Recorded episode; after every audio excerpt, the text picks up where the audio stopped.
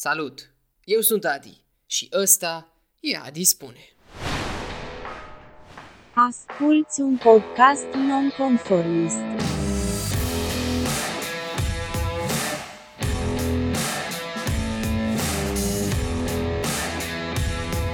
Eu sunt Adrian Angel, omul din spatele acestui proiect și te invit, pe durata acestui episod, să faci ceea ce vrei tu. Dar cel mai important, poate, să asculți. Ăsta e un podcast despre oameni și poveștile ce îi compun.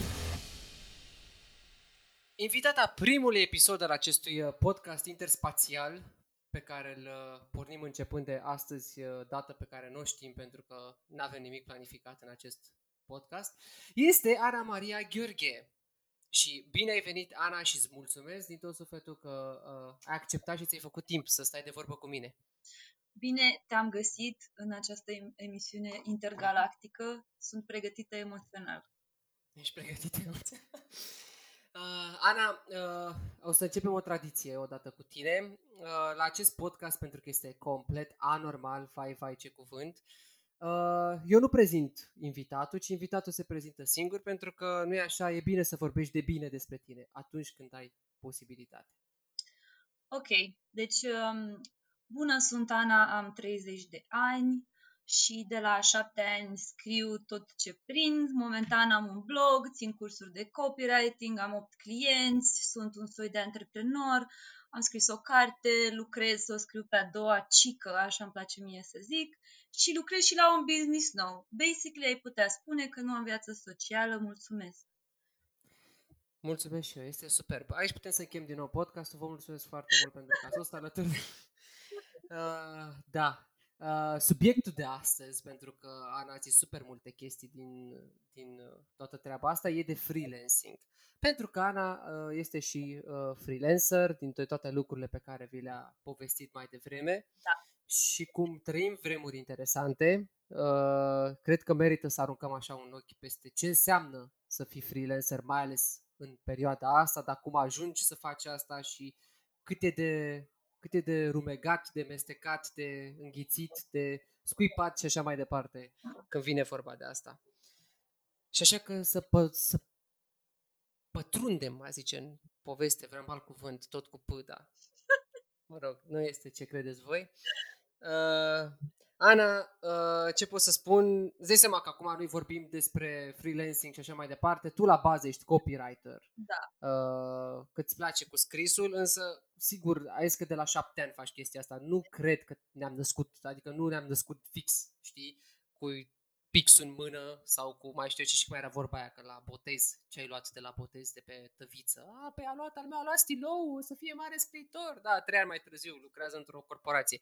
Uh, dar, uh, când ți-ai dat tu seama că vrei să faci chestia asta, că vrei să faci ceva cu scrisul, că vrei să mergi pe direcția de copywriting și așa mai departe? Mai asta cu, apropo de botez, eu la botez am luat o glinda, de aia sunt așa de plină de mine, dar nu are legătură cu meseria asta, deși de fiecare dată când cunosc un alt copywriter, e la fel de plin de el ca și mine. Băi, a fost din greșeală să fiu sincer, adică nu mi-am planificat să fiu copywriter. Visul meu era să fiu jurnalist de concerte. Uh, cum am văzut eu prin uh, filme, mergi la concerte rock și scrii texte care apar în Rolling Stones și alte vrăjeli de genul. Și um, mi-am dat seama că jurnalismul nu mă satisface financiar și a trebuit să întrerupem relația care era super toxică pentru mine, având în vedere că nu mă plăteau suficient și eu sunt un om destul de răsfățat de părinți, așa că atunci când am, a fost nevoie să mă întrețin singură, nu a fost la același nivel și m-am simțit frustrată. Și ce mi-amintesc e că eram în, anul, în ultimul an sau penultimul an, în anul 3 de facultate, la FGSC, minunatul FGSC, așa, și um, te repartizau în funcție de notă la uh, secțiunile facultății care erau jurnalist, PR și publicitate.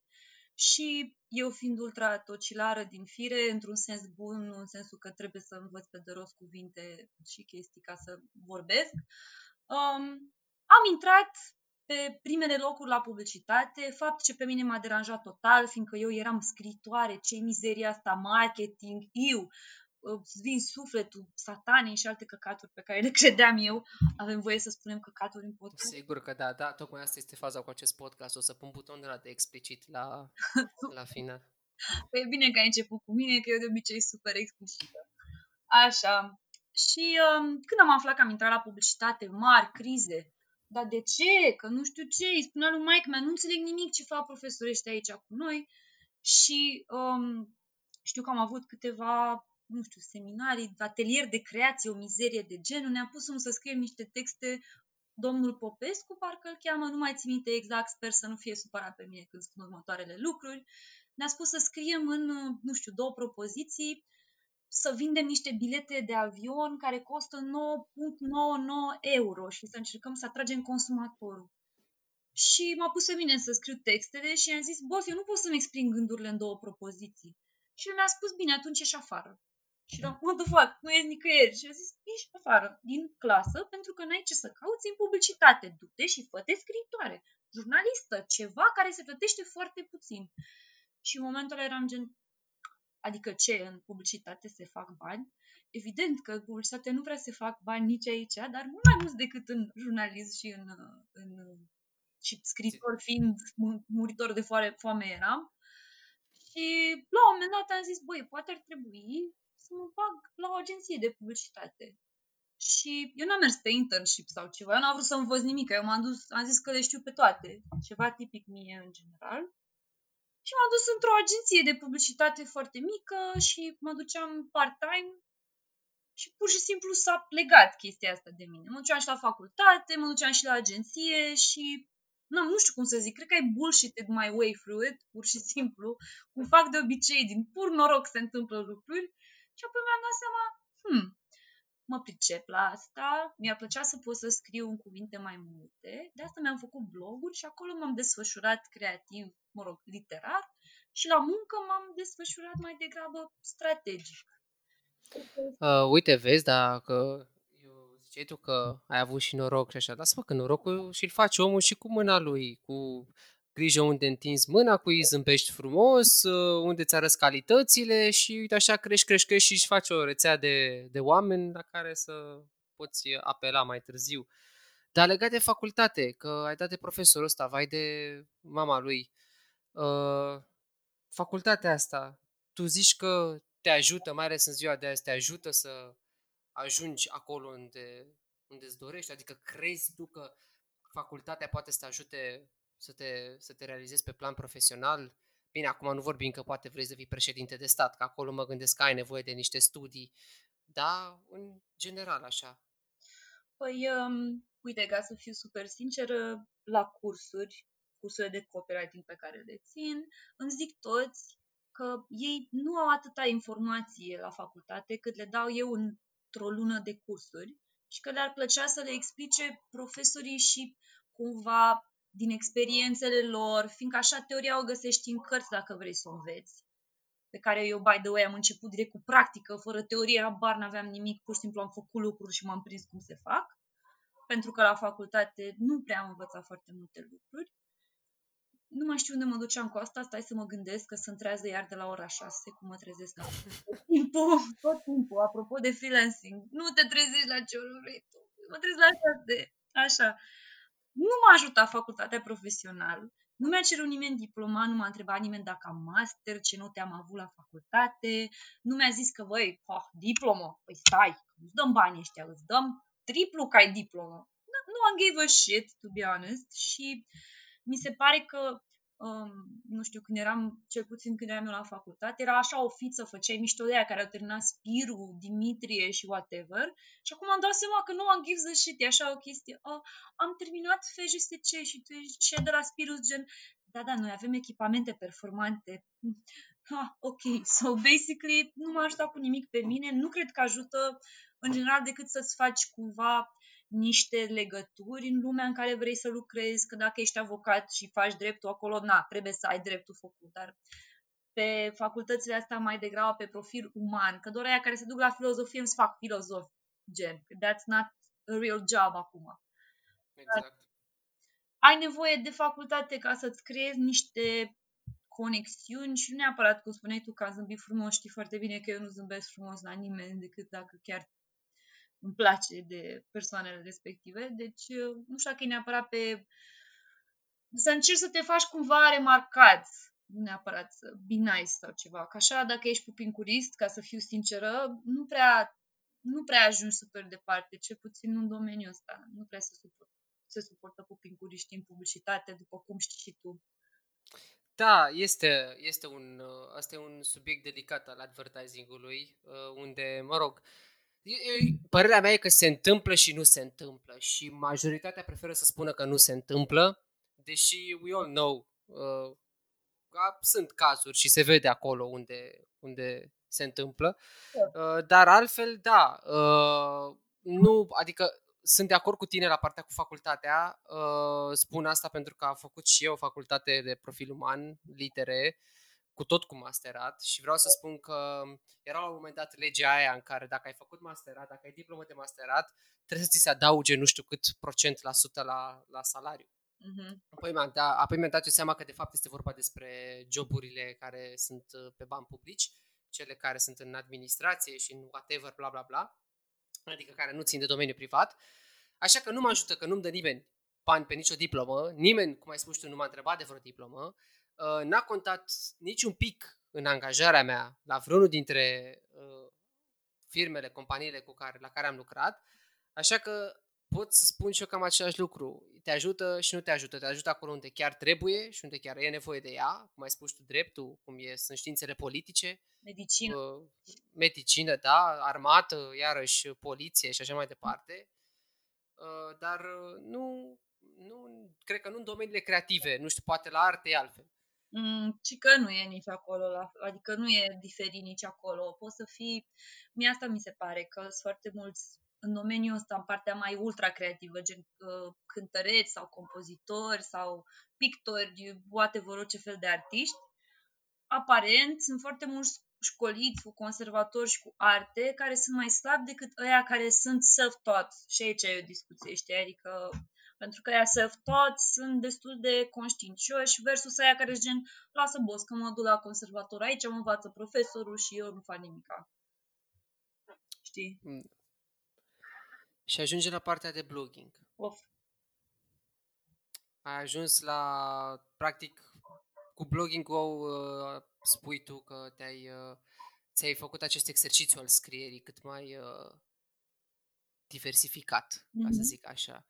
Uh, tu ai scris la modă pe bune. Mm-hmm. Practic de acolo, acolo, așa s-a, te-ai afirmat tu ca, ca blogger, un, un, de altfel un blog din uh, ce ține minte, destul de nonconformist, uh, că de altfel și numele lui, acel pe bune, nu venea de, de nicăieri. Mm-hmm. Uh, ce vreau să te întreb aici? Asta, practic, de aici ți-ai, te-ai extins tu către mai și mai mult către, către partea asta de, de text, de scris, de copywriting și experiența tot în alte domenii, de altfel se a plecat de aici? Mm. Sau era doar un, un loc unde zvărsai practic niște gânduri, niște idei, loc, un loc unde nu puteai, adică unde puteai de altfel să fii tu față de alte zone? Da, era exact asta. Era la muncă, nu aveam voie să scriu cum voiam eu să scriu. Uh, momentul în care a apărut blogul a fost când eu m-am ofticat foarte tare pe un angajator care mi-a spus că atunci când o să scrii tu literatură ca nu știu cine, atunci să comentezi. Și am da și mi-am pus demisia pe masă și a doua zi eram plecată, pentru că uh, sunt un om destul de ego-driven în general și mie nu pot să-mi spui chestii de astea fără să existe consecințe. De altfel, un comportament destul de impulsiv și toxic și mi-asum. Dar, um, în general, na, gândesc așa când chiar știu că I can do good stuff. Și în momentul ăla eu mi-am deschis blogul mod pe bune și am vărsat acolo toate spumele pe care le aveam și a continuat să fie, cum am spus și în uh, articolul de pe DOR, să fie un fel de loc unde învărsam toate frustrările și toți nervii și chestii de genul ăsta și la un moment dat încercam eu să mai fac chestii un pic mai pozitiv, dar nu prea a mers, fiindcă din nou na, nu poți să schimbi tonul voice-ul și să te duci în altă direcție, când oamenii te știu pentru nu știu, 10 lucruri oribile despre femeile care poartă, poartă pantofi cu puf.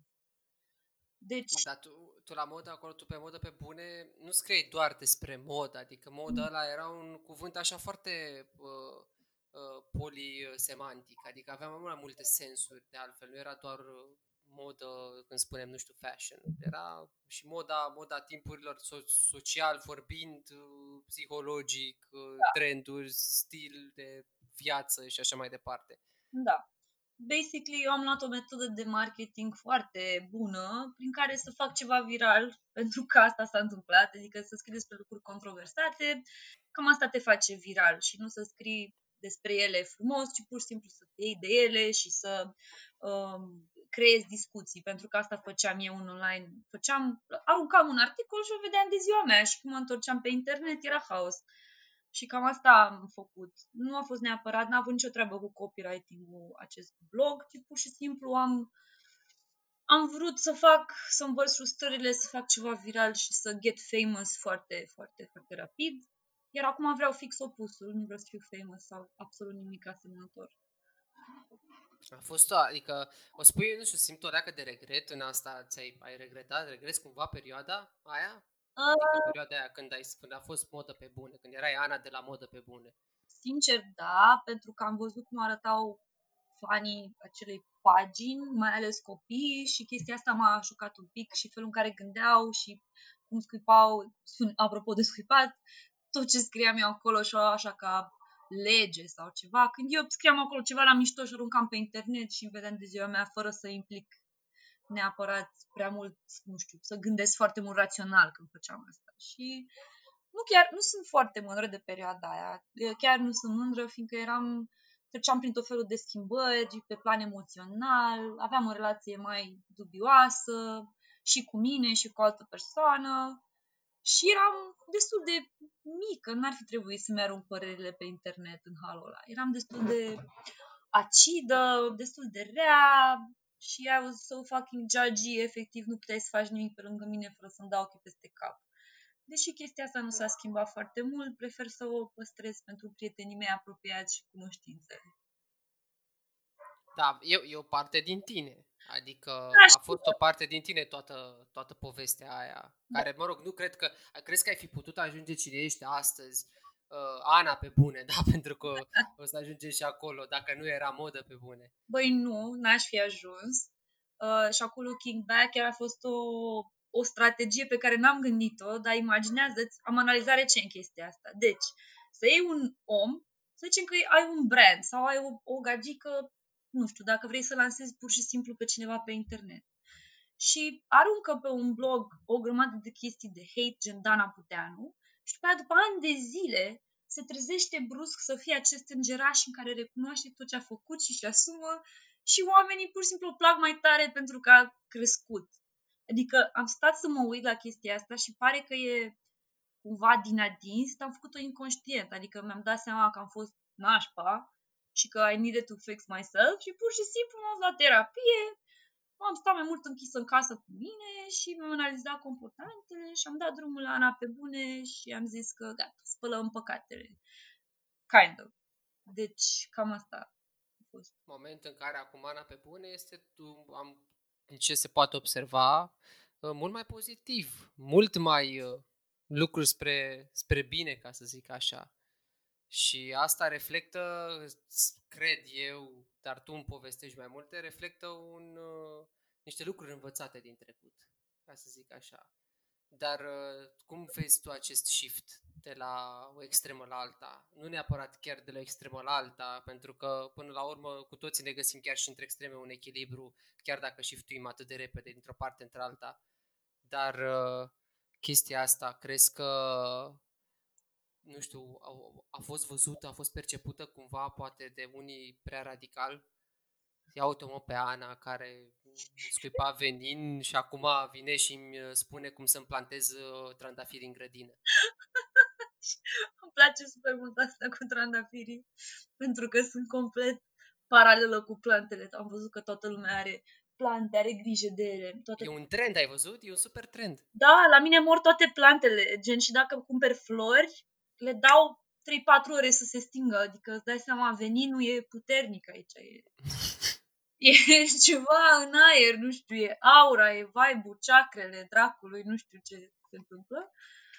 Um, am mai distras un pic cu plantele, așa, dar da, o să zic că, că mi-au mai spus oamenii, adică am mai avut am avut niște reacții negative pe la început, pentru că am avut o perioadă destul de nasoală înainte să lansez uh, blogul, am pățit niște chestii de sănătate, mă rog, și emoționale, depresie, breakdown, multe alte chestii, probleme cu vocea în care am tăcut două luni și după cum se poate observa, mi este foarte greu să tac din gură, pentru că îmi place să mă vorbind. Așa, îmi place cum se aude vocea, e destul de interesant. Aici e o glumiță, vă rog frumos, nu credeți că sunt narcisistă, că nu există timp să fiu narcisistă. Așa. Um, am, am primit reacții negative, câteva la început, tot felul de comentarii tâmpite, probabil de la hater mai vechi sau oameni pe care i-am supărat în trecut, dar am primit și multe reacții pozitive de la hater pe care i aveam înainte, care mi-au zis, bă, sincer, îmi place mai mult ce faci acum și mă bucur că ți-ai asumat cine ești și, sincer, eu nu te mai urăsc. Efectiv, congrats. Și am zis, wow, ok. Și și-au cerut și scuze pentru mesajele de hate, că înainte era... Nici nu știu cum să zic, adică asta a fost unul dintre motivele pentru care am încetat să mai scriu, fiindcă primeam niște comentarii, adică nu-ți poți imagina ce fel de comentarii erau. Erau îmi dau seama că internetul este plin de specimene. Dude, deci unul dintre ele pe care eu am zis că îl rămez să-mi va piciorul, adică am zis că îl rămez pe ăla. Deci am, am, nu mai știu ce am făcut pentru comentariul ăsta, dar am primit comentariul pregătește-te și pregătiți-vă. Bună, eu sunt Ana și beau spermă cu cana. Wow! și eu eram wow, să râd, nu știu, gen, mi s-a părut foarte funny. Și asta a fost așa ceva super light, dar asta a fost foarte close to my heart pentru că am zis că n-am citit în viața mea o mizerie mai mare. Da. Uh, wow, dar ce comentariu infantil așa, dacă stai să dacă stai să te gândești, da. pe lângă că e, pe lângă că e scârbos, da, dacă stai să te gândești, nu mai un adolescent, un copil nu știu ar putea să spună așa ceva, că și rima în sine este foarte, foarte așa, e foarte infantilă. Da, e foarte funny așa în sine, adică gândește-te cât, nu știu, cât, cât hate era pe secundă, adică aveam la un moment dat niște comentarii, dar tot felul mă înjurau, îmi spuneau că sunt satanistă, că sunt curvă, că sunt toate felurile. Eu stăteam acasă liniștită cu prietenul meu, nu eram nimica din toate astea, era în genul de fac.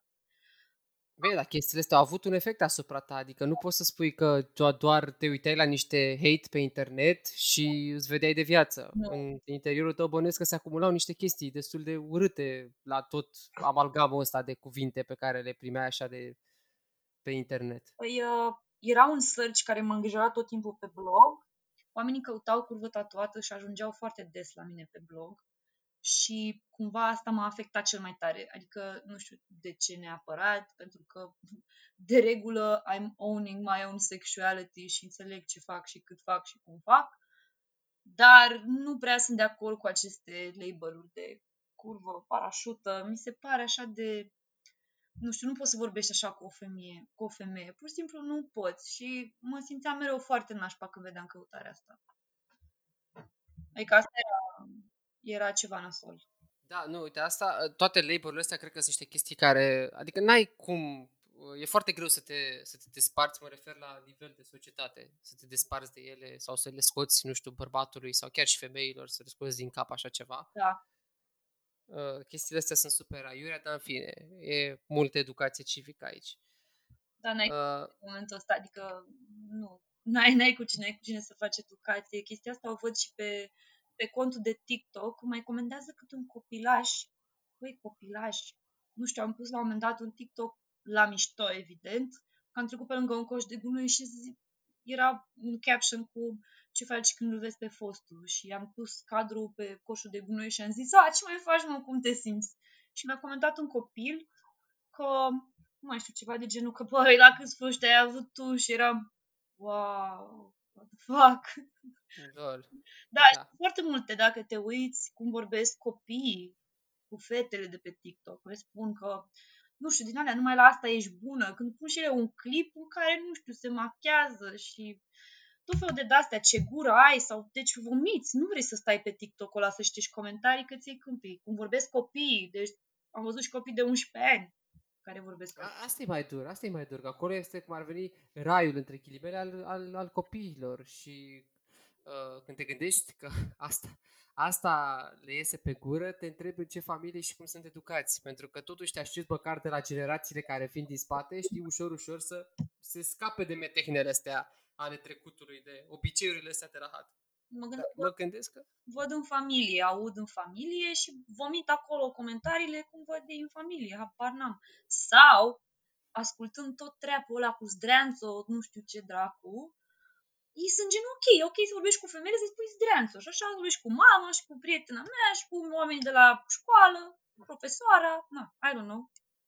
Oh, ok, da, uh, mă depășește. Dur. Uh, revenind, uh, faza e că noi am făcut un salt cam mare de la uh, modă pe bune la, la Ana pe bune. Da. Uh, tu mi-ai spus în uh, povestea ta de până acum, mi-ai spus că ți-ai dat demisia de la unul din, uh, de, din joburi pentru că ai fost mai mult sau mai puțin jignită până la urmă, că asta a fost. Uh, ce, ce a zis ăsta, aceasta vreau să te întreb, că până la freelancing tu ai avut treaba asta cu 9 to 5, ai lucrat și tu ca orice om pentru că încă o dată nu te naști fucking freelancer Mhm. și uh, trebuie să ajungi să capeți niște uh, experiență de muncă prin anumite locuri de, de muncă. Da. Ce n-a mers sau ce ai învățat din toată experiența asta de 9 to 5, de job fix, stabil, ca să zic așa, cum suntem majoritatea dintre noi?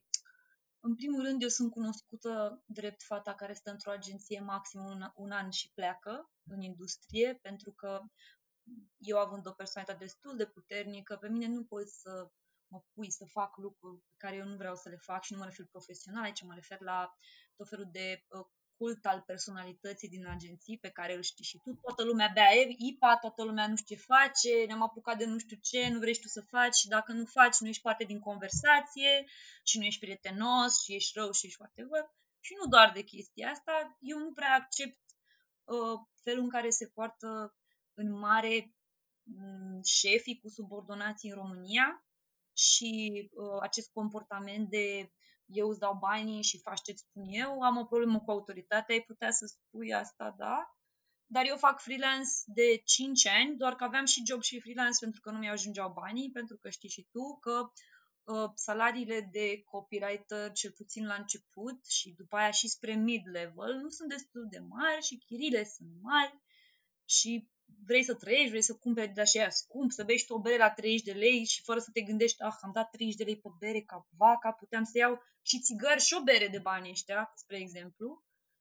Și, nu știu, da, mi-a plăcut în câteva agenții, dar în unele nu am putut să înțeleg lipsa de respect față de angajați, chestiile ilegale pe care eu nu le suport, chiar dacă sunt freelancer, eu am contabilă, eu am avocat, se face contract, se trimite factură, se virează livrabile la timp, mult mai ok decât lucram, când am lucrat în majoritatea agențiilor, când întotdeauna era presiunea aia, totul trebuie să fie gata ieri, totul trebuie să fie gata ieri. Eu acum lucrez în freelance și în cazul în care clientul, mă rog, îmi zice, băi, vineri să fie gata, așa zi miercuri, eu îi zic, o să fac tot posibilul, dar în cazul în care nu pot, o să te anunț. Și așa fac, anunț. Nu e nicio problemă. Și chiar dacă întârzi, clientul nu o să zică, oh, gata, nu mai lucrăm împreună. Dar în cazul în care lucrezi în agenție și nu ești în stare să termini textele, încurci foarte mulți oameni. Nu vreau să încurc pe nimeni. Și cam ăsta e motivul pentru care am plecat din agenții și partea ilegală, care pe mine m-a enervat foarte tare, cu bani în plic, s-au scris un contract a unor bani care nu sunt ăia reali, ca să nu se plătească taxele și alte chestii de genul ăsta. Nu toate agențiile fac asta, au fost și unele care au fost super, super mișto. Am lucrat în agenții foarte mișto, în care s-au întâmplat, nu știu, am fost victimă colaterală, s-a dizolvat departamentul, s-a dizolvat postul că s-au trezit că nu mai vor să mă plătească atât de mulți bani și să pună în cârca directorului de creație ce făceam eu și nu este stabilitate într-un job dacă îți vine să crezi cel puțin în publicitate, pentru că orice se poate întâmpla, cel puțin eu așa am pățit. Mi-am dat demisia din câteva locuri, într-adevăr, în locurile în care am fost nu știu, pusă tot timpul la colț pentru tot felul de chestii care mie mi se par maxim de superflue. Adică să mă pui la colț că nu sunt prietenă cu toată lumea. Dude, I don't give a shit, am venit aici să câștig piciuri, să trimit texte și să mă lăsați dracu în pace. Nu să-mi fac prieteni, nimeni nu înțelege chestia asta. Eu înțeleg să păstrezi un nivel de work friends, dar să ieșim să bem în fiecare seară, uh, nu știu, să facem, să mergem la karting în fiecare weekend. I have a life, chiar am nevoie să mă gândesc la muncă și când sunt liberă. Și Da, da, am pățit. Am pățit asta cu, cu work friends. Știu despre ce vorbești. acest reproș să mă pui la colț că nu sunt suficient de prietenoasă și să încerci în toate felurile să mă faci să mă împrietenesc cu tine, mie îmi dă mega turn off pe work și nu I, I don't like it. Nu mă oblig ca și cum ei doi copii, am mai zis chestia asta în celălalt podcast când- la care am fost invitată cu George, ca și cum ei doi copii, mă rog, părinții sunt prieteni și trântești doi copii în aceeași cameră. Hai, fi și voi prieteni. Și tu ești gen, uh, that, that doesn't work that way. Adică gen, poate nu vă placeți, poate pur și simplu vreți doar să vă jucați, să nu vorbiți între voi, I don't know, sau știi, cam asta e vibe pentru mine. Și nu-mi place chestia asta. Nu-mi place nici să mă frece cineva la cap. Recunosc că am și eu ultra flow-urile mele, cum ar fi dacă îmi spui să ajung la 9 jumate, e posibil să nu ajung tot timpul la 9 jumate, e posibil să ajung la 10 sau la 10 jumate, fiindcă creierul meu nu este neapărat activ dimineața. Sunt des- mi-e foarte greu să mă trezesc de vreme, chiar dacă acum mă trezesc la 6, beau vreo două, trei cafele ca să-mi funcționeze creierul, fac sport, beau, beau vitamine, aminoacizi dragi ca să pot să muncesc, pentru că mi-e mai ușor să muncesc în prima parte a zilei și în a doua parte a zilei să mă iau pe logistică, pe coluri, pe chestii. Deci, astea sunt motivele pentru care pentru mine nu am mers în agenție și pentru că nu mi-erau suficienți bani, așa că trebuia să fac freelance. Și într-o zi am zis, stai frate, adică eu muncesc și în agenție și fac și freelance și ăștia mă freacă la cap cu tot felul de chestii. De ce nu fac doar freelance? Fuck it. Adică aș putea să fac doar freelance. Dar te mers ce a mers? Am înțeles ce n-a mers.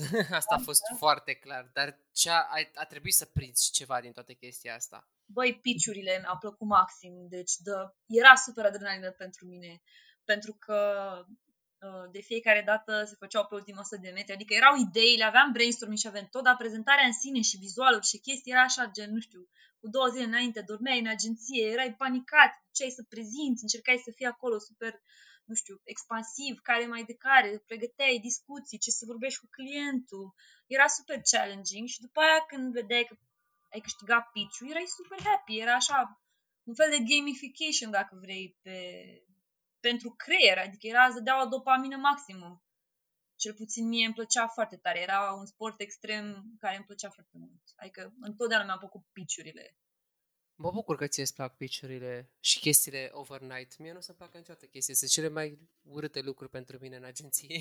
Îmi plac pitch-urile, wow! Nu, nu, nu, nu, nu, nu, nu, adică nu-mi plac pentru că nu-mi place să, mie îmi place să muncesc întotdeauna, uh, cum să spune, să dorm liniștit, știi? Când mă pun în pat, închid ochii și nu mă gândesc, vai de capul meu, mâine dimineață trebuie să fac aia și aia și aia și vai mi-au rămas nu știu câte chestii de pe ziua de astăzi, pe mâine și vai ce... Nu, termin tot, gen, până, nu mă pun în pat până când nu am și ultima bifă pe lista pe care o am pe ziua respectivă, dar când mă pun în pat, mă pun în pat liniștit și nu lucrez dincolo de o oră anume și nu, adică pentru mine programul este sfânt.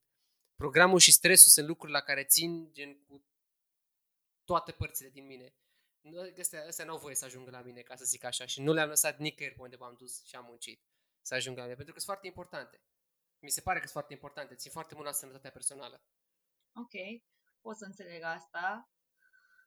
Sunt de acord cu tine cu programul, um, mai ales în agenție, doar că niciodată nu se respecta, chiar dacă era 9-6, de regulă în toate agențiile în care am lucrat, s-a stat peste program și eu dacă plecam, eram văzută gen oaia neagră, asta pleacă la 6, ești nebun.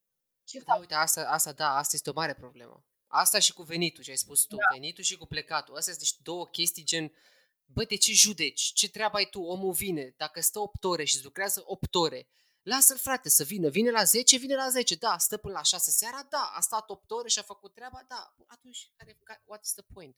De ce trebuie să facem un caz din asta? Pleci 6 Și tu ești gen, da, e tocmai, e șase, ești invers, tu ești pe, altă, pe alte firme. E șase, plec. Păi tu mai ai intrat mail de la client și zic, lasă că clientul o să aștepte până mâine dimineață la 9. Păi da, dar e urgent. Și eu zic, ok, mersi mult, știu că e urgent, mă descurc. Dar nu pot să trimiți de acasă ceva și eram gen, nu, nu pot. Și na, alți colegi care fac chestia asta și ei sunt obișnuiți. Eu nu făceam chestia asta. Sunt mai multe chestii. Mă rog, mie îmi plăceau întotdeauna livrabilele în sine, nu experiența în agenție, nu știu cum să zic. Adică îmi plăcea, să, îmi plăcea ceea ce fac, dar dacă nu mă freca nimeni la cap cu niște ședințe inutile, când eu stau cu căștile sau cu întrebări inutile pe care le aveau colegii, știți tu foarte bine cum e să stai într-un in the zone, vine cineva și scoate o cască din ureche și zice, hei, am o întrebare. Și tu ești gen, da, te ajut? Uh, știi un tatuator bun? Și tu ești să mor tu, că ai venit să mă întrebi de asta când eu am și uitat ce voiam să scriu aici. Zic, da, o să-ți dau pe Facebook. Păi dă-mi acum, că vreau să fac programare. Acum scriu livrabilele pentru X brand. Ah, ok. Bine. Și după aia auzi chestii gen super neprietenoasă. Am încercat să vorbesc cu ea și tu dude, mă vezi că am căștile în urechi, dacă am căștile, cred, cred că este semnul universal pentru oamenii care nu vor să comunici cu ei, nu? Da. Astea sunt și momente prost alese, ca să zicem așa. Adică nu e... Dacă vine cineva să te deranjeze din muncă, într-adevăr este supărător. De asta există pauze. Pauze de o țigară, chiar și dacă nu fumezi. Păi ieși, iei niște aer și atunci n-am mai închegi o discuție sau ceva. Dar da, este enervant să fii întrerupt din muncă. Da, munca în sine e mișto, mie îmi place super mult, mereu mi-a plăcut să învăț să scriu pentru un alt public țintă sau pentru un produs pentru care n-am mai scris niciodată, gen am scris pentru sisteme de supraveghere video, scaune de masaj și eram gen, mamă, să fiu un căcat efectiv astea. Și până am dat seama că, wow, this is actually fucking fun. Adică munca în sine îmi place maxim. Ce nu-mi plăcea mie era că, mamă, trebuia să-mi târăsc trupul la un birou, să am tot felul de întrebări tâmpite de la colegi, banii și asta cu plecatul. În rest, adică munca în sine îmi place super mult. Și ai rămas cu munca, că până la urmă te-ai dus spre, spre, spre freelancing și aici am o întrebare cu freelancing-ul ăsta. Când te-ai decis tu de fapt și de drept să te duci solo, adică să nu mai depinzi de un second job, să nu mai fie doar un second job de fapt, ca să spun așa, ci să fie your main thing, your day by day thing. Uh, o să fie un pic dark, dar trebuie să suporti că totul e mai dark așa legat de mine, așa sunt eu, mai dark, n-am ce să fac. În anul trecut a murit bunicul meu în noiembrie, e ok, am trecut cu toții peste și el era freelancer de 30-40 de ani, asta însemna că avea PFA și lucra ca, lucra ca topograf și făcea bani mult mai mulți decât ar fi făcut într-un din ăsta oficiu de cadastru. Fiindcă el era exact, era ideală viața lui, adică eu pe el am văzut făcând cele mai mișto lucruri pe care le-am văzut nu știu, la orice bătrân din lume. Vedeam toți bătrânii care stau, se uită la televizor, mănâncă, se plimbă în parc cu nepoții. Nu, frate, bunica mea mă lua cu el tot timpul să mă arate cum e viața lui. Ce hai, te tataie să vedem ce fac. Omul se ducea la oficii, oficii din astea de cadastru, unde oamenii lăsau proiecte pentru el, lăsau. Lăsau pur și simplu, ca și cum eu mă duc și eu acum un brief de la o agenție și de la altă agenție mai am un brief și de la altă agenție un alt brief.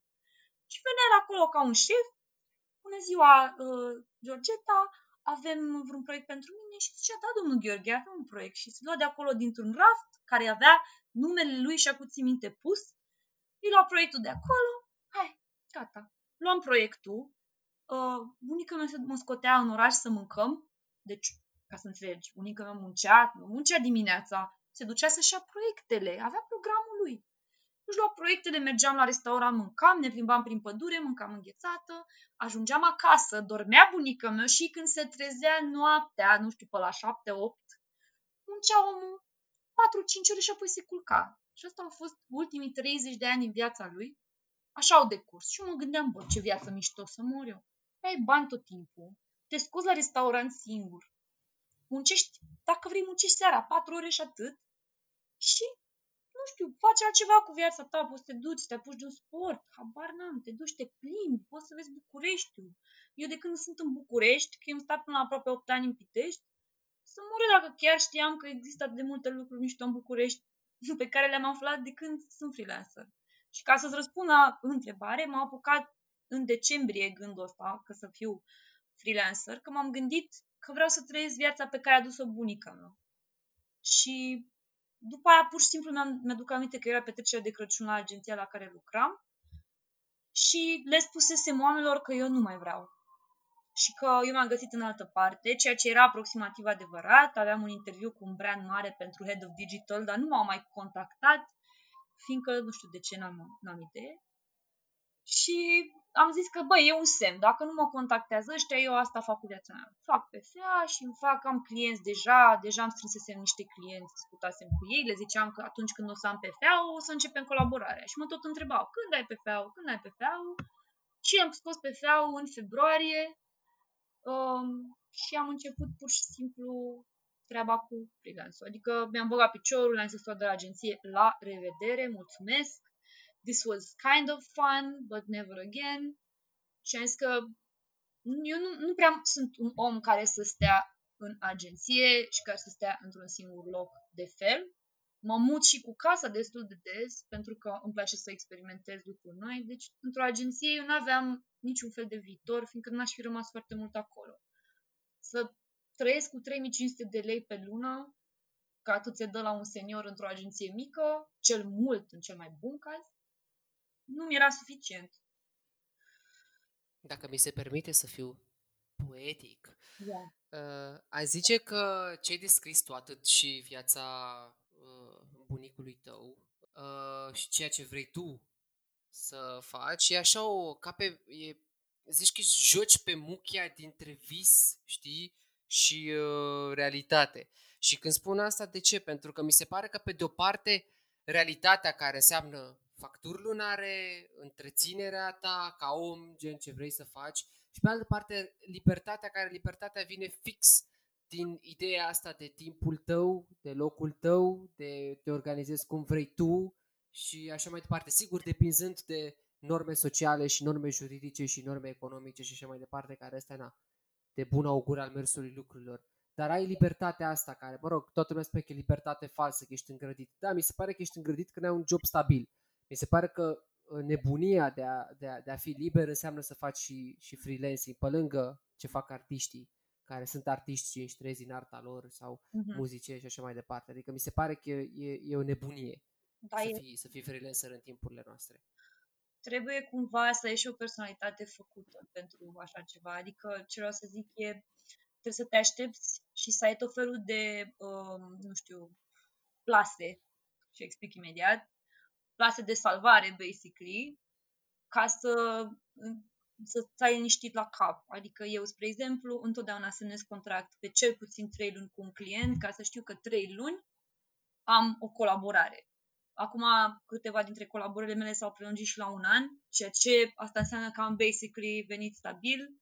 Nu se întâmplă asta din prima, unele colaborări sunt one time, unele luni ai mai mulți bani, alte luni nu ai niciun ban, alte luni ești te chinui să pui banii deoparte pe ANAF și îi cheltui și pe aia și începi să te gândești holy fucking shit de ANAF peste mine și muncești mai mult. Nu e atât de, um, nu știu, romanticized, cum am spus eu, evident, că mai greșești o factură, trebuie să o faci din nou, dar să vezi când greșești 15 facturi. Oh, am plâns odată, zic eu nu. Eu mă, nu, mai eu mă duc. M-am dus afară, m-am plimbat jumătate de oră, că am zis că eu nu iau facturile astea de la capăt, nu. Nu, nu. Azi m-am plimbat și m-am întors și am făcut facturile. Uh, nu e nu e all sunshine and butterflies and unicorns în niciun caz. Am zile în care nu vreau să fac nimic și îmi scrie toată lumea că își doresc ceva de la mine. Pentru zilele alea, dragii mei clienți, vă iubesc din suflet, dar știu că știți că am notificările oprite la toate aplicațiile și vă răspund numai când doresc. Uh, cu părere de rău, țin foarte mult la voi, nu neapărat emoțional, ci uh, profesional. Trebuie să știți doar că am toate notificările oprite și ăsta e un alt bonus. La birou nu poți să faci asta. Deci nu poți să dai ignor la mail-uri. Tu poți să dai un ignor oarecum la clienți, nu poți să ignori o zi întreagă, în niciun caz. Dar o oră ai timp să te ocupi de altceva și să vorbești după aia cu clientul. nu trebuie să răspunzi în momentul ăla la mail. Nu vine clientul peste tine în casă, bă, vezi că ți-am trimis uh, modificările. Nu. În cel mai rău caz te sună și tu îi zici, scuze, uh, nu am notificările pornite sau, nu știu, eu de obicei zic, scuze, eram într-un call, ceea ce 90% din timp e adevărat, restul de 10% nu o să știi niciodată. Așa ce fac. Um, dar ai această opțiune de a răspunde nu neapărat la secundă, ceea ce nici nu recomand să răspunzi la clienți la secundă, fiindcă dacă ești mereu disponibil, te vor stresa tot timpul. Asta e valabil și în, și în agenție. Da, da. Cu livratul la secundă. Livrezi la secundă, te ia clientul. A, hai că ăsta dă repede atunci. Apoi mai dăm și asta și asta și asta. Și... Nu, nu, nu așa merg lucrurile. Da, exact. Adi n-a avut bani de jingle așa că mă folosește pe mine. Că tot ești așa singură pe cont propriu, presupun că there's a lot of ego, dar în același timp este și cumva simpatie și empatie pentru proiectele tale, pentru munca ta. Unde spui nu și unde spui da când vine vorba de clienți noi, muncă nouă, proiecte și așa mai departe, chiar și libertatea ta, chiar și, nu știu, timp pentru tine, timp să te organizezi, să faci, nu știu, poate astăzi nu vreau să lucrez, vreau să mă duc la spa, whatever. Um, o să abordez în trei feluri această întrebare. Primul ar fi, eu spun nu în punctul în care îmi scrii la 9 seara sau oricând după ora 6. Eu am un contract, uh, scrie, scrie direct frumos acolo, negru pe alb, sunt disponibile între ora 9 și 6. În condițiile în care tu, la 5 jumate, te-ai trezit cu orice să vrei de la mine, eu nu pot să livrez nimic în jumătate de oră și nici într-o oră nu pot livra chestii din astea. Adică nu pot. Vorbi de urgență. urgență. Chiar dacă e ora 5 jumate, trebuie să te gândești că eu nu o să răspund. Sau da, cel mai nasol e că uneori mai calc peste regula asta și mai scrie câte un client pe la 9 seara, hei, um, poți să modifici nu știu ce și eu zic, de obicei îi zic adevărul. Bă, eu sunt pijamale, laptopul e departe, am telefon. Păi fă de pe telefon și eu mai zic o dată. De pe telefon nu o să-mi dau toată atenția, sunt destul de obosită, s-ar putea să nu am un randament foarte ok acum, dacă îți asumi, eu corectez. Bine, bine, hai de fă mâine sau hai corectează și na. Uneori se mai întâmplă să-mi trec peste chestia asta. Cel mai nasol pentru mine este să îmi scriu în weekend, e destul de nasol, asta o fac cu foarte puțini clienți, de fapt asta o fac cu un singur client, cu cei de la Despre Vin, pup Dona, pup Marina, uh, pentru acest podcast de ascultați, pentru că ei sunt chiar cei mai mișto clienți pe care am avut în viața mea. N-am ce să le reproșez, nu pot zic nimic rău despre ei, că eu de obicei zic chestii de rău și na, chestii reale, n-am ce să zic. Pentru ei fac o excepție, fiindcă sunt niște bomboane dar în general nu fac excepție de la oamenii care au impresia că eu sunt o jucărie și gata, livrează Ana, livrează. Și în general n-am, n-am răbdare cu oamenii care cred că sunt o jucărie, că nu sunt o jucărie, sunt un om cu prea multe lucruri de făcut și prea multe sentimente pe care trebuie să le țină sub control 90% din timp. Deci cam acolo zic eu nu și mai spun nu când stai să te tocmești cu mine pe bani. Adică mă întreb cât ar costa, nu știu, texte pentru un landing page și eu întreb câte pagini de text, cam care crezi tu că e mărimea. Dăm un site exemplu să înțeleg o mărime de site și eu mă uit și zic ok, X euro și el spune mm, nu vrei 250 sau nu vrei 100 sau nu vrei nu știu cât? Și eu zice, mi se pare că nu suntem la piață și nu-mi place chestia asta, să mă tocmesc. Și chiar nu mi se pare cumva etic și mă simt așa rănită când îmi zici, a, dar e prea mult. Bine, ok, uh, înțeleg, eu sunt trăim perioade grele, dacă eu decid să fac reducerea aia sure, doar că îmi place brandul sau e ceva pe care mi-aș dori să-mi construiesc experiența, dar dacă, dacă nu, la revedere. Asta mă... Eu puțin lipsă de respect, frate. E ca și cum mă duc, nu știu, mă duc într-un mega imaj și îi spune ea la casă, ea îmi spune 200 de lei și zic, da, n-am decât să... N-am decât 100. E bine așa? Și am să zic că, bă, scot la mine din buzunar ce ai, 200. Exact așa mă simt. Apropo de respectul față de toate meseriile. Pentru că, din punctul meu de vedere, exact așa e. Dacă tu, în loc să eu îți zic o sumă și tu zici mai puțin, pe ea sunt bani scoși din buzunarul meu în momentul ăla. Din pentru că eu știu exact care sunt cheltuielile pe care le am și mă gândesc, ok, ca 50 de euro. Ce aș fi făcut eu cu 50 de euro? Nu știu, mi-aș fi luat niște basic shit de la Mega într-o zi. Gen, nu știu, consumabile. Nu le mai iau. Asta e, nu le mai iau. Cam așa. Asta, asta ar fi limit, două limite super importante și eu nu lucrez fără factură și fără contract, ca să se știe. Asta mă enervează foarte tare. Nu pot să-ți trimit pe Revolut și eu zic, mm, nu, nu pot să-mi trimis pe Revolut. Nu se poate. Bine, asta, asta recomand la toată lumea care se vrea să apuce de freelancing. Până, că până la Păi, urmă, da, pentru toată lumea trebuie să ai un backup juridic și contabil economic. Financiar, mă rog, că departamentul Odată financiar, în ce- fine, da. existi ca o entitate, te urmărește anaful peste tot. Deci chiar dacă e Revolut, that might not turn out okay in the end. At some point. Poate nu acum, poate peste câțiva ani. Te trezești cu tot felul de chestii. So, no. Um, nu recomand. Și practic research management, ai spus foarte mult managementul resurselor până aici. Da. Pentru că până la urmă tu știi cât timp lucrezi, cât timp îți ia să lucrezi, ce facturi plătești, care și la tot intră la resurse pentru că tu ai nevoie de ele ca să poți să-ți faci treaba. Mie, știi, am întâlnit foarte mulți clienți și chiar mi s-a părut spectaculos uh, chestia asta, care îți spuneau ei cum să-ți faci munca. A, păi da, asta nu ți așa, uite, fă așa și ți atâta, uite, asta fă așa și ți atâta. Practic îți făceau ei managementul resurselor. Și tu erai, păi, dar nu știi cum lucrez. Nu știi cum fac eu, te-mi iese și mi iese bine. De ce trebuie să vii tu să-mi impui un anume buget, pe o anume tactică, pe care vii și mi-o spui tu, dacă nu merge cu mine așa. Nu e, ăsta nu sunt eu, gen. No, deja m-am enervat. Știi?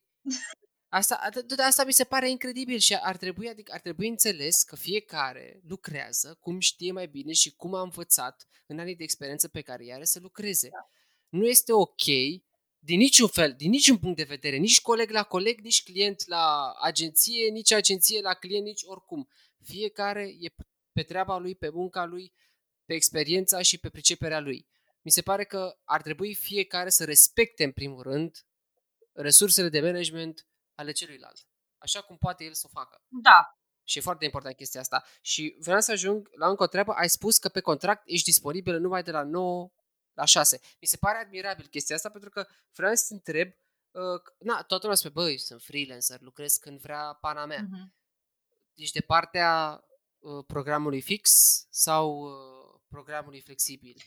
Um, Și ce recomanzi, bineînțeles, adică mai departe pentru cine ascultă, evident. cum să îți explic? Eu, ca om, nu am, nu-mi place să rămân în rutină. De obicei fac, în fiecare zi fac altceva, fac lucrurile complet diferite în fiecare zi, pentru că probabil sunt, nu că probabil, sigur, sunt un om super anxios și am nevoie de schimbare și lucruri noi ca să-mi dau singură dopamină, așa că eu am câteva zile în care sunt disperată, lucrez de la 6 la 6 seara și după aia am trei zile în care stau degeaba pentru că am lucrat de la 6 la 6 seara. Adică astea sunt the perks, sincer, că poți să înghesui foarte multă lu- muncă, ceea ce nu recomand, by the way, chiar nu recomand, în trei zile și după aia stai degeaba 4-5 zile și te duci, faci ce vrei tu, pleci din oraș, nu știu. Mă rog, nu prea poți să faci ce vrei tu în momentul ăsta, dar în limita bunului simț și uh, sănătății fizice și psihice, poți să faci ce vrei tu dacă ți-ai programat alte, unde ți-ai programat niște chestii de făcut. Dar asta e doar un exemplu. Am unele perioade în care, da, lucrez cu program fix. Am foarte multe proiecte, lucrez exact cum scrie în contract de la 9 la 6. Și mai am alte perioade în care sunt atât de deprimată și de anxioasă, încât mă trezesc dimineața și nu sunt în stare decât să frec aplicațiile între ele. De pe Facebook, pe Instagram, de pe Instagram mă duc pe TikTok, după aia mă duc pe WhatsApp, cine mai vorbește cu mine, după aia mă uit pe toate chaturile, pe toate pozele, articolele, mă apuc, citesc, încep șapte cărți, nu de termin, mă apuc și de termin pe alea și pur și simplu procrastinez la greu și după aia urmează o perioadă în care trebuie să nu dorm nopțile pentru că trebuie să recuperez.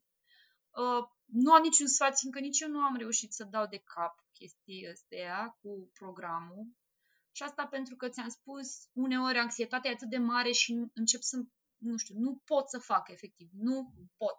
Și vorbesc cu clienții și le zic, băi, o să amânăm puțin cu o zi, două, scuze, am o problemă. Nu trebuie neapărat să spui ce problemă ai, că nu interesează pe nimeni, să spui, nici măcar clienții apropiați, să le zici exact ce problemă ai. Mă duc la ginecolog, no one cares. Am o problemă. Scuze, voi întârzia. Și cam atât. Mi se pare admirabil să ai relația asta cu clienții tăi. Oricum vreau să te întrebi de chestia asta, cum e să ai toată presiunea asta asupra ta, psihologic vorbind, să ai acești clienți de care tu trebuie să ai grijă, viața ta de care tu trebuie să ai grijă, același loc în care dormi, mănânci, te relaxezi, puncești. Mă rog, asta, mă rog, și recunosc că o simt și eu pe pielea mea acum de când cu pandemia, mi se pare oribil, dar tu faci asta de atâta timp, mă rog, fiind freelancer. Adică stare curios toate, toate chestiile astea. Mi se par, sincer, mi se par complicate și greu de administrat. Um, mă, asta cu că muncesc în același loc, dorm în același loc, eu fiind uh, un om care oricum nu face același, locuri, aceleași lucruri în același locuri din casă, that's what she said, așa, îmi mai mut cuibul. Am două birouri, mut după un birou pe altul, mă duc pe balcon, mai muncesc de pe balcon, Uh, s-a mutat prietena cea mai bună, Iulia, în blocul de vis-a-vis, mai duc și muncesc și cu ea, ea fiind, uh, mă rog, art director, designer, web designer, creative, whatever. Mereu mă simt, mereu îi zic, băi, mă simt ca într-o agenție de publicitate, când mai lucrăm și pe proiecte comune și stau așa cu ea, zic, frate, suntem echipa de creație. Da. Și n-am scos un cuvânt de 8 ore. Da, e mirific. Da. Deci,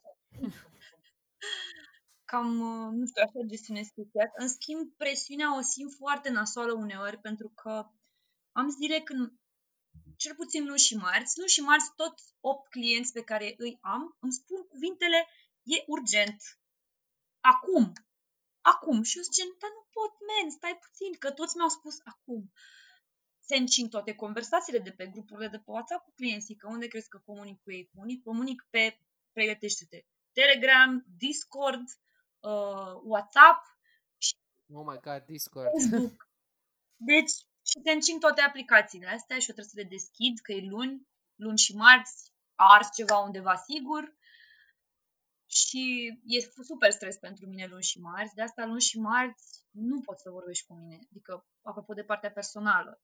Dacă eu aș fi într-o relație acum, n-ai putea să comunici cu mine deloc luni și marți. Adică nu cât deloc. Deloc nici măcar 5 minute. Deci n-ai timp pentru tine, deci măcar pentru tine, luni și marți sunt zile, cum îți faci loc ție în viața ta? Păi, luni și, marți, luni, și marți. luni și marți nu există în viața mea, sincer, există în coluri și așa și la un moment dat miercuri. Nu știu, mi-au câmpii puțin miercuri, sunt așa off the grid, mă duc, mă plimb, îmi cumpăr ceva, cumpăr o mască, fac self-care day, mă uit la seriale toată ziua, citesc jumătate de zi, mă uit la chestii care îmi plac, încerc cumva să-mi hrănesc creierul cu chestii pozitive, non-work related, ca să pot să mai muncesc un pic și joi și vineri. Că altfel, na, se mai întâmplă și irregularități, gen uh, să n-am nimic de făcut important sau crazy luni și marți, să fie miercuri, joi, vineri, haos și apoi în weekend, nu știu dacă ai observat, dar eu în weekend sunt departe de internet, la revedere, turn off notification forever, intens, adică nici măcar nu le mai verific și dispar pentru că am zile în care chiar nu mai suport să vorbesc cu oamenii în scris. Nu mai suport să aud sunetul ăla de WhatsApp, mi-am luat trigger maxim, că am sunetul pornit ca să fiu sigură că sunt atentă la discuțiile cu clienții, știi? Și dacă îl aud în afara orelor de muncă și în weekend, nu ai idee ce trigger mi-a creierul. Gen, Doamne, cine dracu mi-a scris Adică deja nu mai e plăcut să văd că îmi scrie cineva pe internet, sunt ce se mai întâmplă, ce s-a mai întâmplat, ce modificări, ce poză am făcut, ce e aia, ce, știi? Aici, na, sincer, e un fel de PTSD că eu comunic constant cu clienții și foarte rar comunic cu alți oameni pe internet și nu prea mai am timp de viață personală, deși am încercat să-mi fac, nu prea a fost successful, pentru că în momentul ăsta chiar lucrez să construiesc o grămadă de chestii nice pentru mine și să îmi permit mai mult decât îmi permit financiar și pentru viitor. Nu știu, știu că gândesc, am sunat așa ca un tată de la care pune bani deoparte pentru copii și pentru nepoți și whatever, dar cumva eu asta fac acum, fiindcă m-am săturat să fiu săracă, tu nu înțelegi, m-am săturat, ăsta e primul an în care mă simt ok pe partea asta lucrând în publicitate și în jurnalist și în dragi pe scris, mă să fiu săracă. Nu mai vreau. Sărăchie și bere pe trotuar, eu nu mai doresc, știi? Ai ajuns la acea vârstă, ca să spunem așa. E, băi, e o vârstă în care berea pe trotuar să știi că nu e ceva rușinos. Chiar deloc. Mie, mie, nici acum nu mi se pare ceva rușinos. da. Chiar mi se pare ceva destul de libertin. Dar bere, Dar da, vine o vârstă când vrei altceva. bere pe trotuar la rezidențial e altfel, știi? Sună alt Corect. decât bere pe trotuar în fața la TNB, I don't know. Uh, uite, trei cuvinte Da, legate de ce ai spus. Deci, practic, stai așa, ca să concluzionăm partea asta, tu practic reușești cumva, sunt zile în care totul e în flăcări, știi, și ești tu, it's fine, deși totul e în flăcări, Da. dar uh, compensezi pentru zilele astea luându-ți timp pentru tine mai mult, Da. făcând un detox de la internet, social media, whatever, și pe alte părți pentru tine, Da. să te îngrijești. Trei cuvinte pentru care vreau să spui cât de important e viața unui influencer. Asumare, organizare și prioritizare. uh, asumare, sincer, e pe locul întâi. Uh, am văzut foarte mulți influencer care fac tot felul de mizerii și după aia se apucă să se ia de oameni pe internet. Nu, frate, ai făcut o greșeală. Da, men, am greșit. Am lucrat cu acest brand și nu știam că nu știu ce fac. Sau am primit produse și nu le-am testat și uite ce s-a întâmplat. Îmi asum, nu stai acolo să pupi în fund brandul că nu e adevărat că produsele de la nu știu ce nu fac nu știu ce. Adică asumarea e pe locul întâi, influencer fiind pentru mine, fiindcă eu înainte chiar nu mi-asumam nimic, stau și mă luam în gură cu toată lumea, exact cum, face tot, cum fac foarte mulți influenceri în momentul ăsta. Organizare e pe locul 3, pentru că prioritizarea e foarte importantă. Trebuie, eu chiar îmi fac o listă de tascuri seara, cam, mă rog, astăzi stau stau un pic peste program, peste programul pe care mi l-am impus singură. Aici am făcut un mega flex, dacă nu ai observat. Ba da, apreciez. Mega flex. Um, nu mai știu ce ziceam, stai că m-am luat pe flexul meu. Cu organizare. Așa, am această listă de tascuri, mi le notez, de obicei notez șase tascuri importante și chestia asta am învățat-o dintr-un podcast, dintr-un alt podcast, nu din ăsta, că ăsta abia a început, um, care se cheamă Shut Up Brain, e pe Spotify. Ah, îl știu, da, Doamne, da, știu de care vă Îl iubesc, mă duc de obicei, am acest obicei de a mă plimba prin oraș mult, două, trei ore și să ascult cât un episod. Și unul dintre episoade spunea ca să stai liniștit cu capul când lucrezi de acasă sau când ești freelancer, înainte să te culci și pui pe o foaie șase tascuri importante pe care vrei să determini în ziua care urmează, știi? Și tu în somn deja știi, când te trezești din să nu ești haos, știi exact ce ai de făcut. Așa că eu îmi fac lista aia și îmi notez de la 1 la 6 care sunt cele mai importante, pe care chiar trebuie să le fac. Și eu am trei tipuri de tascuri. Tascuri uh, profesionale, tascuri logistice și tascuri de personal branding, cum ar fi să fac TikTok-uri, să fac articole, să pun story, să fac postări pe Facebook, să postez în grupul de la cursurile de copywriting când, sincer, am început să-l neglijez și îmi pare foarte rău. Și mult să răspund la, să fac recomandări pe LinkedIn și alte chestii de genul ăsta care sunt pentru personal branding, știi? Și astea sunt cele trei tipuri de tascuri și încerc să le prioritizez în funcție de cât sunt de urgente. Spre exemplu, dacă n-am mai scris pe blog de două săptămâni, o să prioritizez blogul înaintea unui client, pentru că de pe blog îmi vin cursanții și de acolo îmi vin și clienții. Deci gândesc cumva în viitor, că dacă eu nu sunt activă pe blog și nu vede lumea că există în online, acum am clienți și de la un moment dat o să uită lumea că există, așa că ar trebui să fac ceva în legătură cu asta. Și pe locul 3 organizare, wow, deci eu degeaba am... Stai, stai, stai, stai, stai, că ai zis doi organizare. Ai zis asumare, organizare și Stai, deci te- prioritizare pe trei. nu, nu, sunt obosită. Unu este Dai Are, liniștit. doi este prioritizare și trei organizare. Zic trei organizare pentru că eu încă nu am reușit să, să mă organizez super, super bine, fiindcă mai intervin chestii neprevăzute. Gen, mă sună un client și vorbesc o oră cu el la telefon. Asta înseamnă că trebuie să mut toate lucrurile cu o oră mai târziu, unele chestii trebuie să le tai de pe listă și ajunge în unele zile să fie un haos organizat care mă zăpăcește total și am nevoie de mai multă organizare în viața mea. Cred că atunci când o să fiu un pic mai șmecheră, peste vreo câțiva ani, o să-mi iau un asistent personal sau o asistentă care să-mi zică Bună, Ana, astăzi la ora 3 trebuie să faci nu știu ce și o să zic A, ok, așa este și să fac. Îți ai ce n-am decât să-ți urez succes. Poate chiar ți o asistent virtual și să facă chestiile astea, ar fi și mai tare. În felul ăsta te Da. folosești de un robot și o să-ți organizeze la tot, de la calendar, la tascuri, la clienți, la ce vrei tu. Doamne ajută să-mi permit eu un robot. Ai, eu, eu zic că într-un viitor o să ajungem toți să avem propriul nostru roboțel care, mă rog, poate ne, ne va călca, nu ne va călca pe cap pe viitor. Știm Până noi. atunci, Robotei. Da. Uh, a venit pandemia. Uh, și am auzit și am văzut foarte mulți influenceri loviți de, de treaba asta. Cu, cu pandemia, mai ales psihic, adică la fel, nu mai zic financiar, financiar a fost un dezastru, dar a fost și psihic un, o lovitură foarte mare pentru ei. La tine cum ți-a simțit pandemia asta?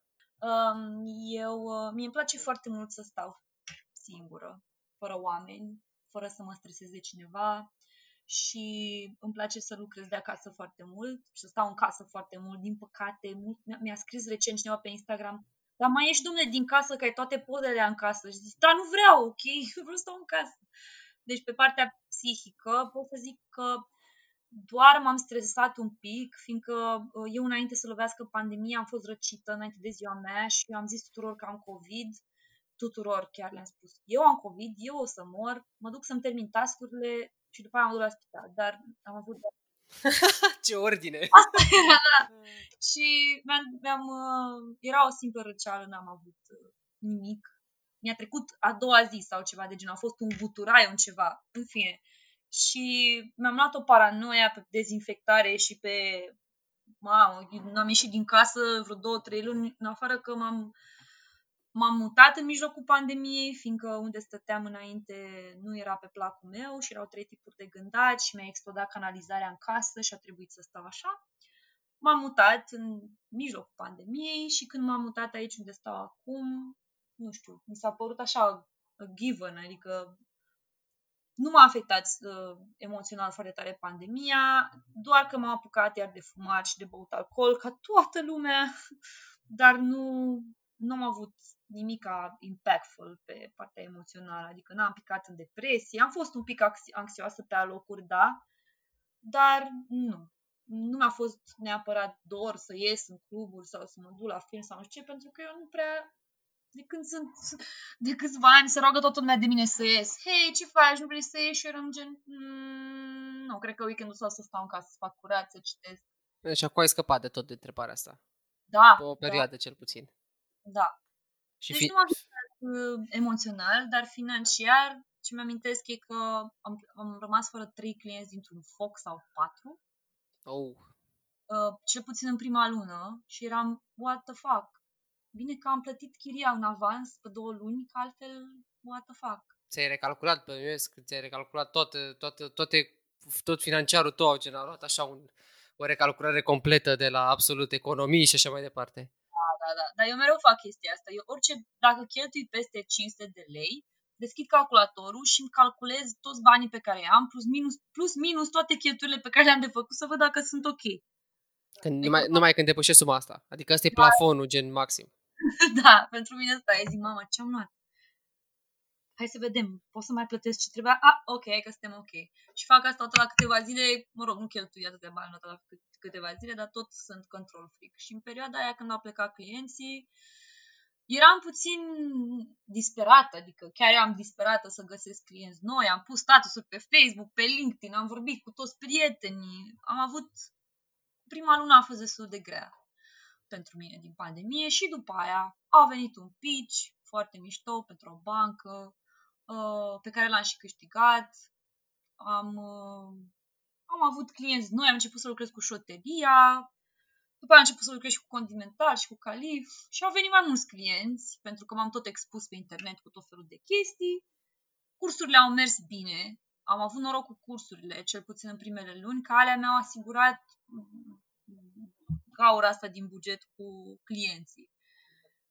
Și după aia s-a stabilizat situația, încep, a început să-mi fie dor de ieșit, nu mai știu, cred că acum vreo lună așa, mă gândeam, mamă, ce aș vrea să mă duc și eu la mare, frate.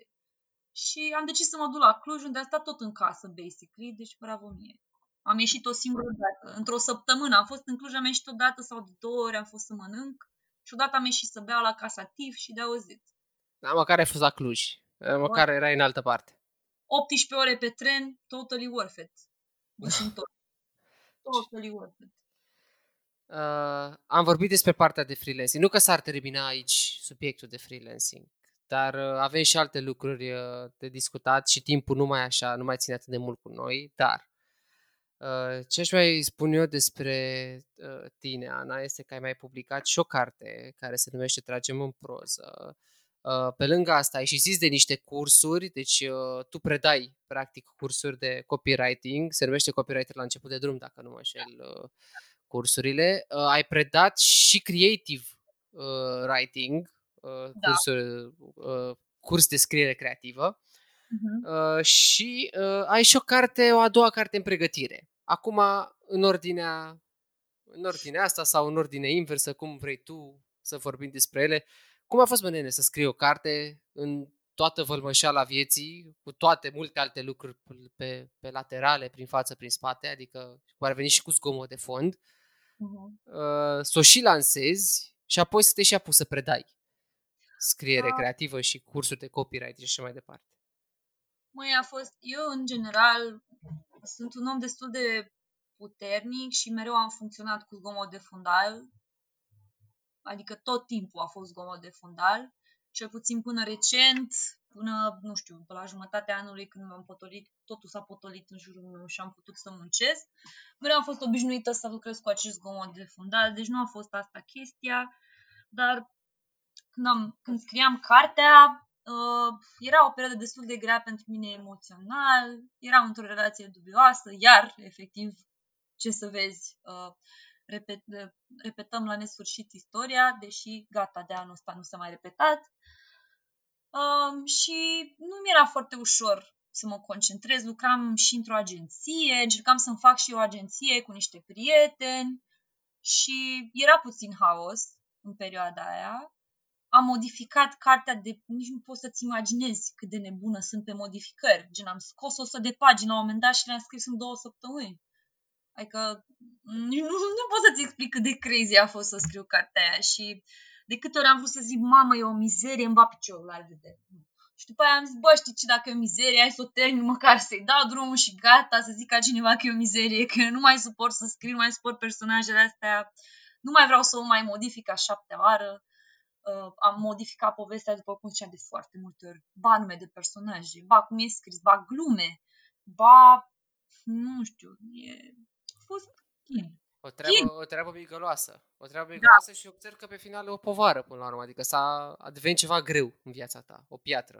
a fost greu, adică gen, abia așteptam să se termine, să termin cartea de scris și când am terminat-o uh, am fost super happy, nu neapărat că s-a terminat, ci pur și simplu că am reușit să scriu o carte, adică eram, eu când eram mică și acum fii atent dramatism maxim, când eram super mică am zis, deci eu la, până în 30 de ani lansez o carte și după aia mă sincid ca să devin super faimoasă și Mă rog, nu s-a întâmplat asta, după cum vezi, sunt chiar aici uh, și nici n-a devenit cartea super faimoasă și nici eu, dar timpul nu este pierdut, că poate o să scriu o carte care o să fie bestseller odată. Deși ar fi putut să devină bestseller dacă mă țineam de plan, care era ultra tâmpit și uh, foarte infantil din punctul meu de vedere, să faci asta ca să fii faimos, să se bucure cine de situația aia. În fine, Da, nu Uh. cred, nu cred, nu, nu. E mai bine. Cu- Mai bine cum ai procedat. Mai bine Da. că ai rămas printre noi și cartea are ea timp să ajungă ulterior și la cititori. Nu, Dar la cartea a lucrat o echipă mare de oameni, adică am avut și campanii de promovare, au lucrat mulți prieteni, foarte mulți, printre care și Ariel m-a ajutat. Ah, ce tare. Așa, uh, Adriana Șandru, Diane Man m-a ajutat, Ovidiu Cociș, efectiv, acum am făcut-o din aia, o trecere în revistă.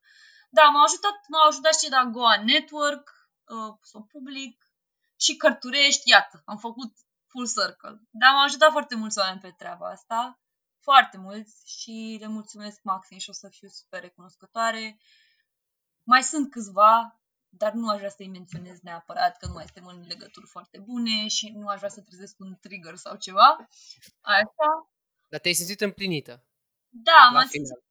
super, super happy, mai ales că am avut lansarea de carte și erau acolo toți prietenii mei și a fost și bunicul meu, căruia i-am dedicat cartea. și că a apucat să mă vadă că o lansez și a fost super proud moment pentru mine și pentru el, era super mândru, a spus tuturor cât de fericit e și așa și chiar pentru asta mă super bucur că am scris o carte. Acum, ca orice scritor, na, am citit-o de foarte multe ori. Um, dacă e să mă întreb pe mine acum, bă, e o carte mișto, dar tot o mizerie în ochii mei în momentul ăsta. Adică Adică, gen, cred că dacă întreb foarte mulți scritori, după ce trece o perioadă, ce părere ai despre prima ta carte? Da, e... Praf. Da, e, o... Vai de mai... E o mizerie, efectiv. Nu o să zic o mizerie, o să zic că da, este un... Um... O încercare, mă, așa zic literat. A fost o încercare. Eram la început, a fost mai degrabă așa o, o încercare, o, un roman al cunoașterii, al inițierii, așa... Al găsirii de sine. Exact, exact. Și îmi căutam uh, condeiul atunci și nu mai vrăjel din asta, când e în capul gen, mamă, ce mizerie aia, doamne, ce am făcut. E chiar așa cred că se gândesc, mamă, ce bă, bă, deci să nu aud pe nimeni, mai vine câte una la mine, câte o tipă mai zice, mai scrie pe Facebook că nu mai vine nimeni la mine, că nu ies. Mamă, am citit cartea ta și gen, nu, nu, nu. Am plâns și eu sunt, nu, ce mă bucur, eu scrie acolo, ce mă bucur că ți-a plăcut. Mm. Mă rog, e, adică nu zic că e oribilă, dar puteam să fac ceva mult mai bun. Cred că acum aș scrie o carte mult mai bună dacă aș avea timp și aici ajungem la gașca de rici, care e despre influencer. E... Este cartea ta în lucru în momentul ăsta. Cartea mea în lucru de vreo 2 ani, așa. Este la pagina 100, 126 sau 136, când am mai deschis-o de o lună sau de două luni. Așa, aici am fac public shaming, că n-am mai apucat să scriu la ea. Um, e o carte, ca să zic, Unique Selling Proposition este so cu influenceri, să fiu sinceră, niște influenceri torturați. Mesajul este că social media e toxică, ghișce, newsflash. Dacă o tratezi ca pe, uh, nu știu, ca să-ți hrănești lipsa de iubire, nu știu dacă ai fost luată la un eveniment de influencer de aia mari, ca să vezi cum freacă aplicațiile între ele lângă tine și super... Aia, uite, mamă, am 200 de milioane de like-uri la postarea asta. Foarte puține. La altele am 300 de milioane de like-uri. Foarte puține. Ă, probabil că nu a plăcut cerul. Poate trebuie să-l mai, știi? Adică sunt foarte, foarte mulți influenceri care își hrănesc cumva toate neajunsurile cu online și se vede exact care sunt aia. Sunt aia care au numai poze cu ei în ipostaze indecente, abortează numai subiecte indecente și controversate, pentru că ghiși ce trebuie să fii unul ca să înțelegi cum le funcționează mintea, că și eu așa funcționa cu modă pe bune, postam ceva, poa, câte share-uri, like-uri, se bloca site-ul, mama mă iubește lumea. Deci e inspirație de acolo? Te-a inspirat mult din perioada aia?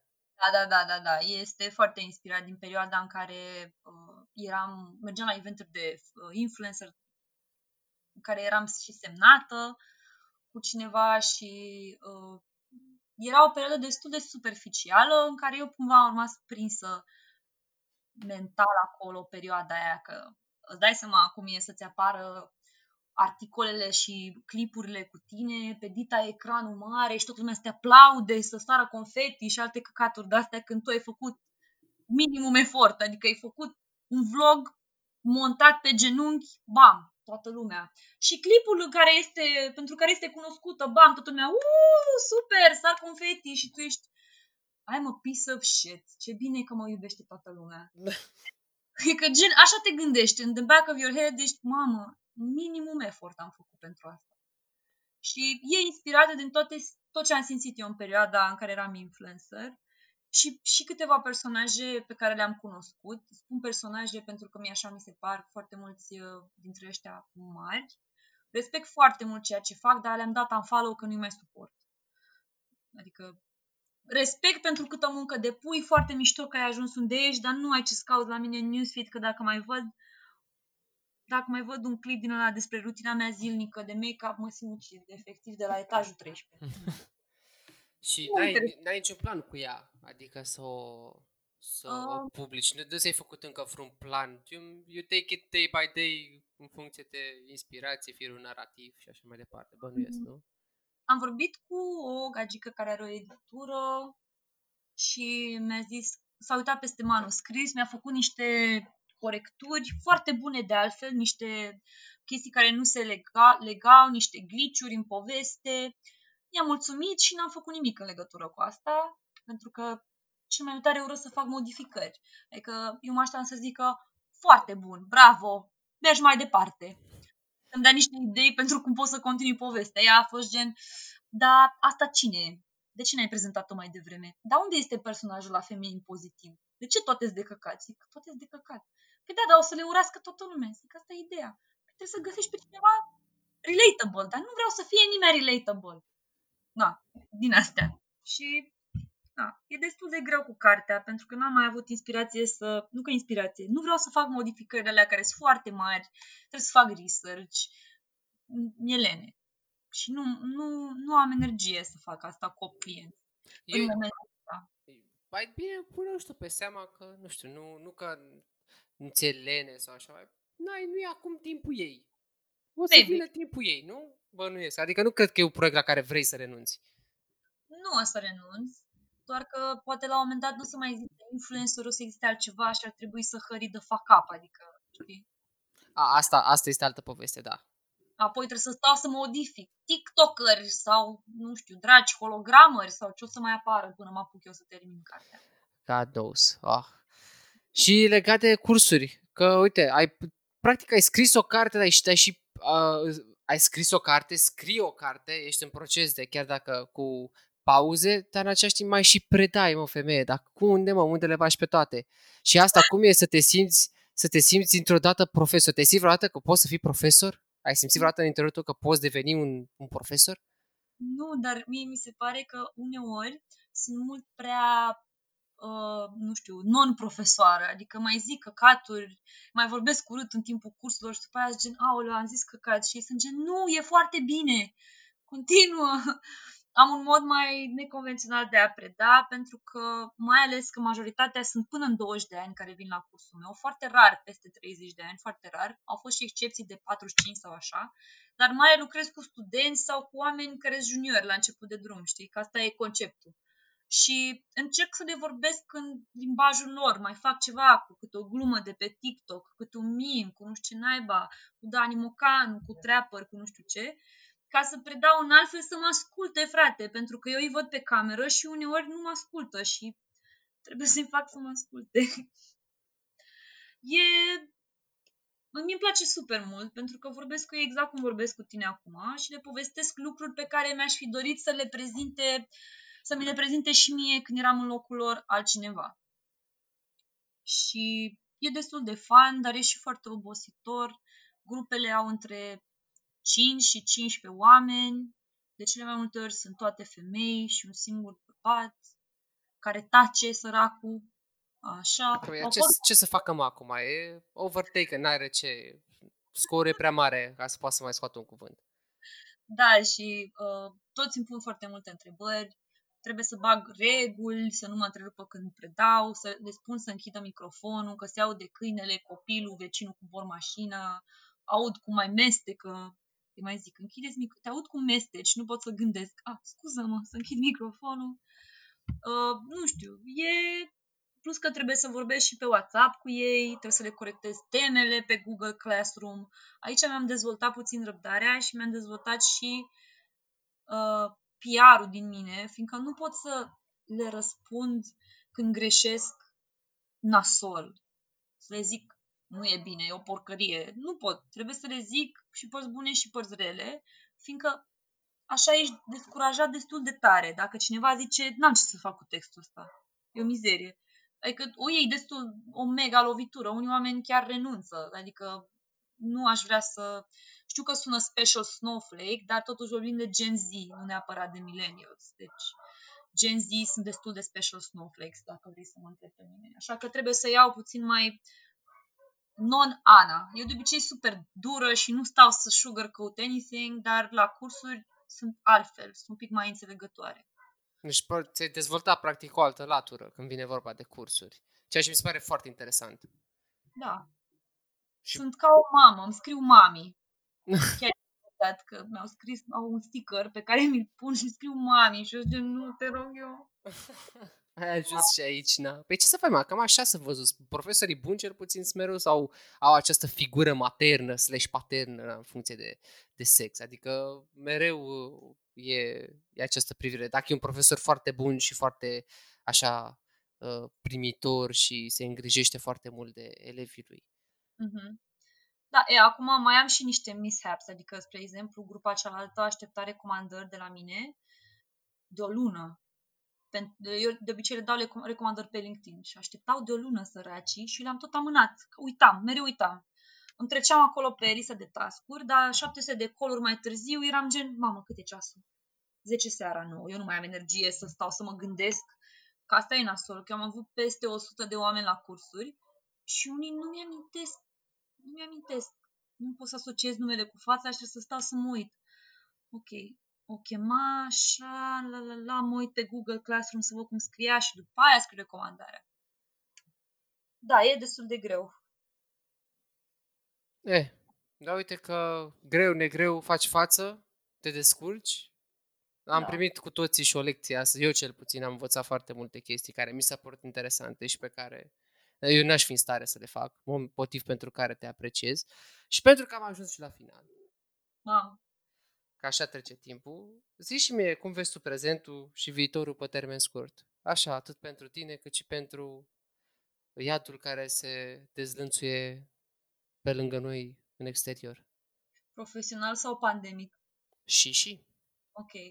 Um, Profesional, cred că din ce în ce mai mulți oameni o să se îndrepte spre online. Asta înseamnă că o să existe întotdeauna potențial clienți acolo. Deci profesional, cred că I'm fine. Uh, pandemic, în schimb, suntem, mi se pare că toată lumea e foarte inconștientă și asta mă sperie, de asta nu ies foarte des din casă, pentru că de fiecare dată când ies, văd cineva inconștient care mă pune în pericol cumva. Și nu-mi place să mă simt așa și nici nu-mi place să atrag atenția oamenilor 90% din timp să zic pune masca, pune masca, intră cu mine în lift, pui masca, pune masca peste nas și alte chestii de genul. Nu-mi place să fac asta.